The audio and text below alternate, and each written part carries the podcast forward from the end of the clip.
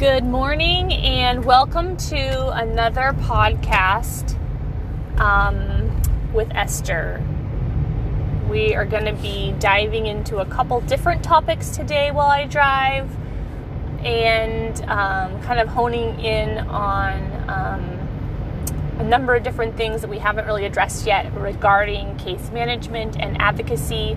The two topics I think we're going to get to today are going to be, one, how we decide whether or not we're going to go out on a call out.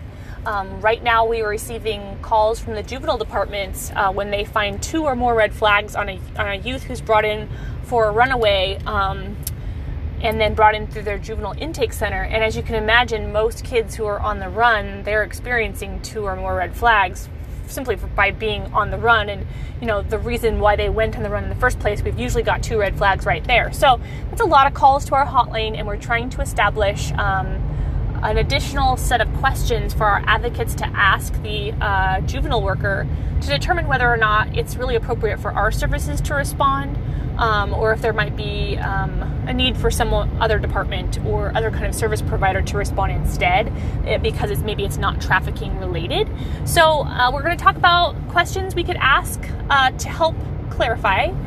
We don't personally respond to the juvenile department 24/7 on a call out unless we've got three or more red flags, and even then we're trying to assess kind of what that looks like. And then if we have time, we're going to also talk about how we support youth who are in secure inpatient settings or secure mental health settings regarding their feelings and thoughts about their placement, kind of weighing the sort of delicate role of being an advocate that advocates for youth and elevates the youth's voice without sort of helping maybe deteriorate relationships with their treatment team, because obviously when youth are in mental health environments, we aren't the expert on whether or not it's right for them to be there. It's not really our expertise, and we're not qualified to make decisions about whether or not they should be placed there or not.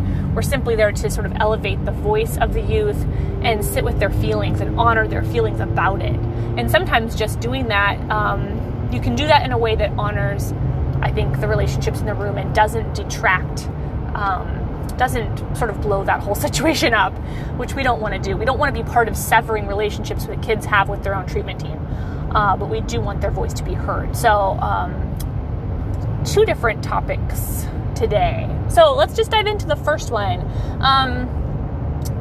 Advocacy according to Esther, and the topic is how to determine whether or not we are going to be the responder to a call out. When we receive call out requests from law enforcement, it's very straightforward. If they are calling Safety Compass out, they highly suspect a youth of being trafficked, and we will go 100% of the time they request us. Similarly, I think that for an emergency room to call us out, they've got to have some pretty strong indicators. Otherwise, they would probably just be calling out the sexual assault response advocates for that county. Or simply not calling an advocate at all, because they're used to dealing with all kinds of crises and people at all kinds of risk that don't actually meet a trafficking criteria. So if they're calling us out, we're likely to be responding 100% of the time. But what we're noticing with juvenile departments is it's a really great environment for them to be doing some pretty significant screening to understand the backgrounds of the kids that are coming in. And because of that, they get all kinds of information about all kinds of risk, and our contract with them states that they will connect with us, and so they're also, fortunately, we're really lucky that they're also really good about calling us.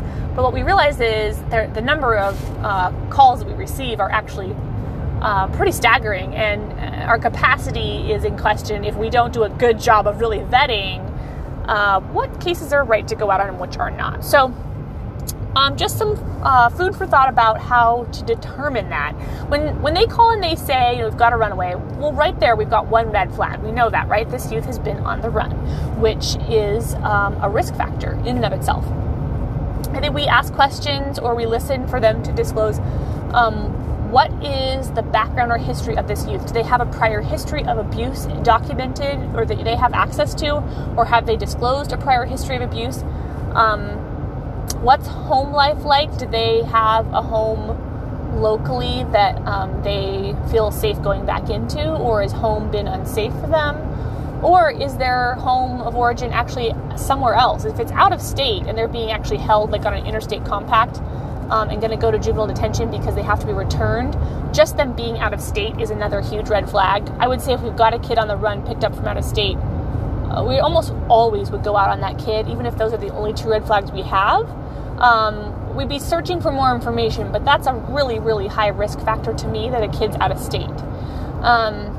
Other things we're looking for are like, did they come in with cash? Did they come in with hotel room key cards?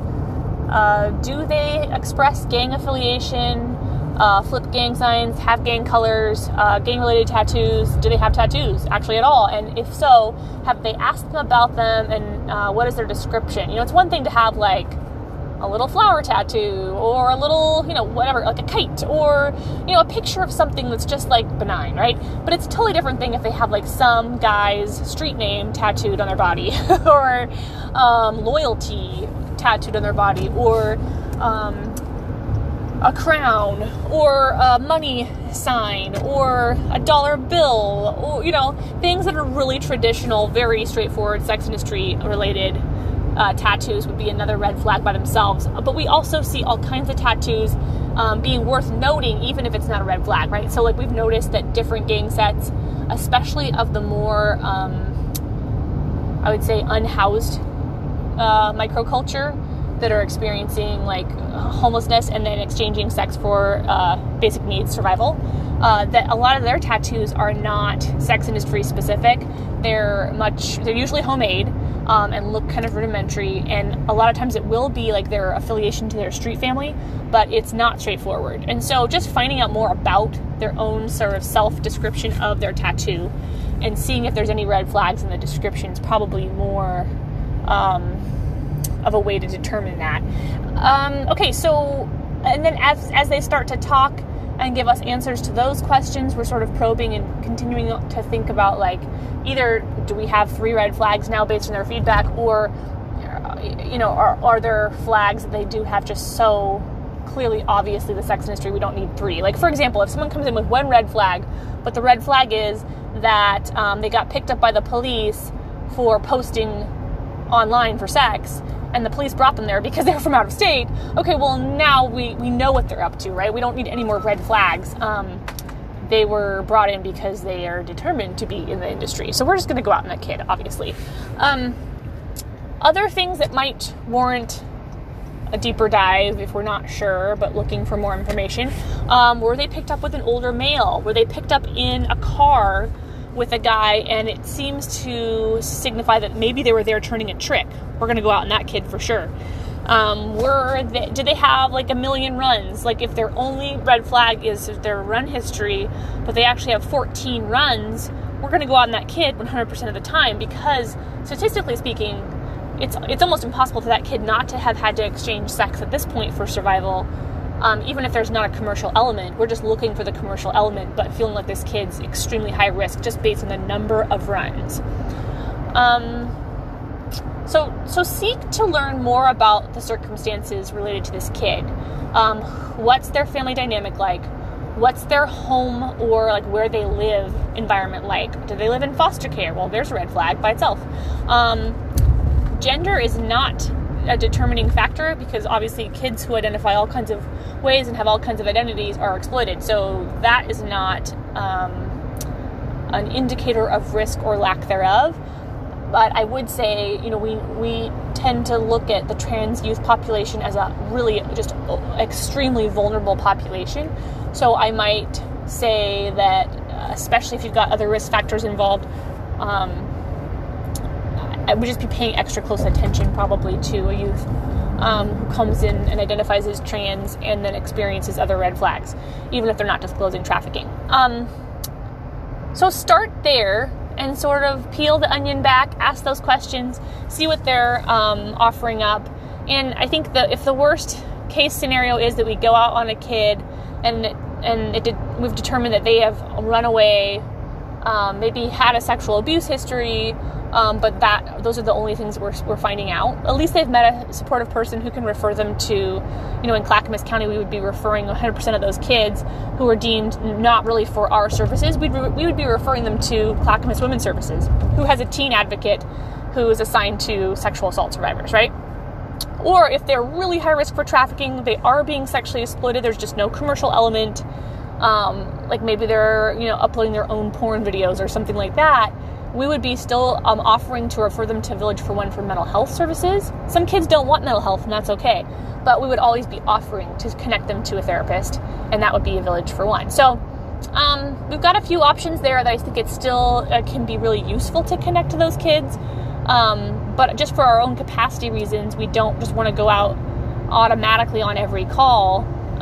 We do want to continue to dive into determining risk. So hopefully that's helpful when you look at how to have a conversation with the juvenile worker that calls us. And right now, like I said, we're probably experiencing the most call volume from the Clackamas County Juvenile Intake Center, which is great because they're screening really well. They're really great about calling. You also can have a conversation with the staff member around what they think, like what's their gut feeling and what do they think would be the most helpful. I found that to be useful because sometimes they'll say, you know what, we're calling because it's our protocol, but I honestly don't think this kid is. They're not dressed like it. They're not talking like it. They seem to have run from only one home.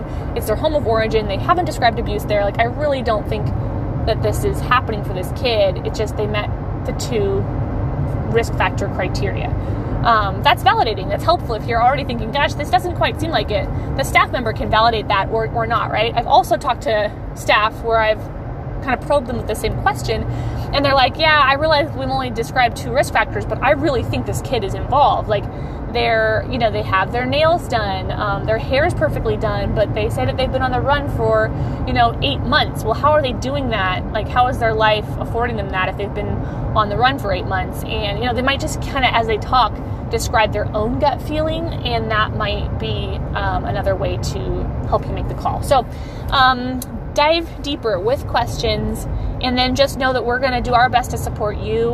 We don't want to stand down from our responsibility and not go out on calls we need to go out on, but we also really want to watch our capacity and just unburden you from the situations that really are not a good fit for our services. So just we'll work on that as we go. I think we'll kind of reassess at least quarterly at doing check-ins at staff meeting to find out whether or not we feel like we're able to determine risk factors well this way or not, and we'll just go from there. So I'll switch gears now as we sort of move into the second topic here of today's podcast. I want to look at kids who are in treatment environments, so mental health treatment environments that are secure or at least semi-secure, and who we have on our caseload, and we're trying to either sit in on a treatment team meeting, maybe sit in on a RAP meeting, but we're in this interesting position often as we're supporting kids when they get to their treatment team meeting or their RAP meeting, and we've been advocating for them. They may and often have shared some pretty difficult feelings of, everything from isolation from friends and family to, a very drastically altered lifestyle, which actually might be really good for them, but man, does it feel hard as they work through the trauma that kind of comes up as they get safe and then try to replace old lifestyle, old trauma with like new lifestyle and safe behavior. So it's hard, and it's hard work, and it is isolating, and they are separated from friends and family. And if you think about if that was your own life or like your own kid's life, it is really significant. I think sometimes we get so used to placing kids that we can lose sight of the significance of long-term treatment that is secure. So it's a really big deal, and we have the honor of sitting with the kids' feelings about that, but also have a responsibility to do no harm.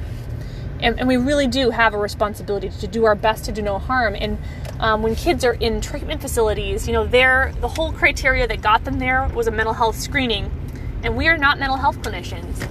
And so, the criteria that keeps them there and keeps them working through their treatment plan is mental health based, and really we don't have the expertise or the certification to really even have an opinion about that. Really, our whole role there is to work with the kid, support the kid, bring the kid encouragement for their time there, and then amplify their voice, but not in a way that, I mean, we can really wield a lot of power here that can do harm if we handle the situation taking on responsibility that's not ours to take on, getting out of our lane, or speaking from a place of expertise that we simply don't have, right? So, for example, a kid may say, I hate being here and I want to get out, right? And so us doing our job wants to sit with the hardship of being there and maybe the grief of being there and just really hear it,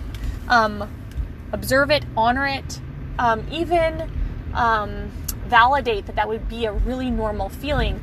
But as soon as we switch gears from the honoring process and even sharing with the team, like, you know, as I'm here today to validate this kid's experience, I just want to share that I know that they're having a hard time. Like if the person gives you a release of information, for example, and they say, I want you to help me voice my thoughts at the team meeting, you can be like, okay. And so the way we're going to do that is we're going to, you know, share that this has been really hard. And like, what are some ways maybe this team can really rally around supporting you in this hard time? That would be the way that we would amplify their voice and honor it.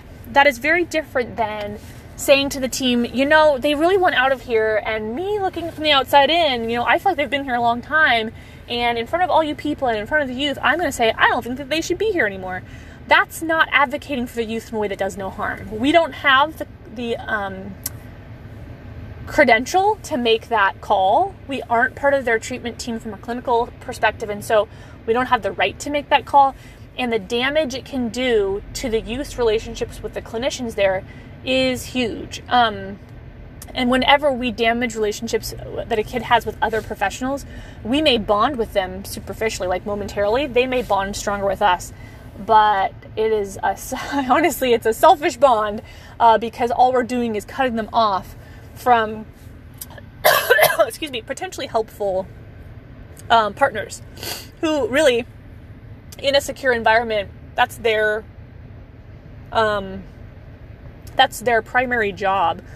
They are really the primary focus in terms of rapport, and actually their rapport would trump ours, because the youth, in order to get well and to heal, they really need to be able to build rapport with their in-house clinical team. And so it's for the same reason that a lot of times outpatient mental health services will wrap around, but they will actually stand down because they don't want to maintain rapport in a way that cuts down on the youth's ability to connect to in-house services. So for all those reasons, we would support that youth in connecting to their team, even if it's hard, and hold those feelings of hardship, but not break down relationships with the team and not sort of blow up the meeting by saying in front of the kid, you know, we don't think that they should be there. We actually aren't qualified to make that call. So that those can be hard dynamics to navigate, and I just wanted to bring them up as the beginning of like just food for thought about how we sort of work through our role in treatment team settings and in RAP meetings, and I would love to dissect this further at a staff meeting or two, or probably ongoing, because it can feel hard sometimes to balance. And so thank you so much for listening in today for today's Advocacy with Esther podcast, and we will be back again with a new topic or two to discuss in the future. Take good care, keep loving the people around you well, and loving yourself well, and we will talk again soon. Thanks so much.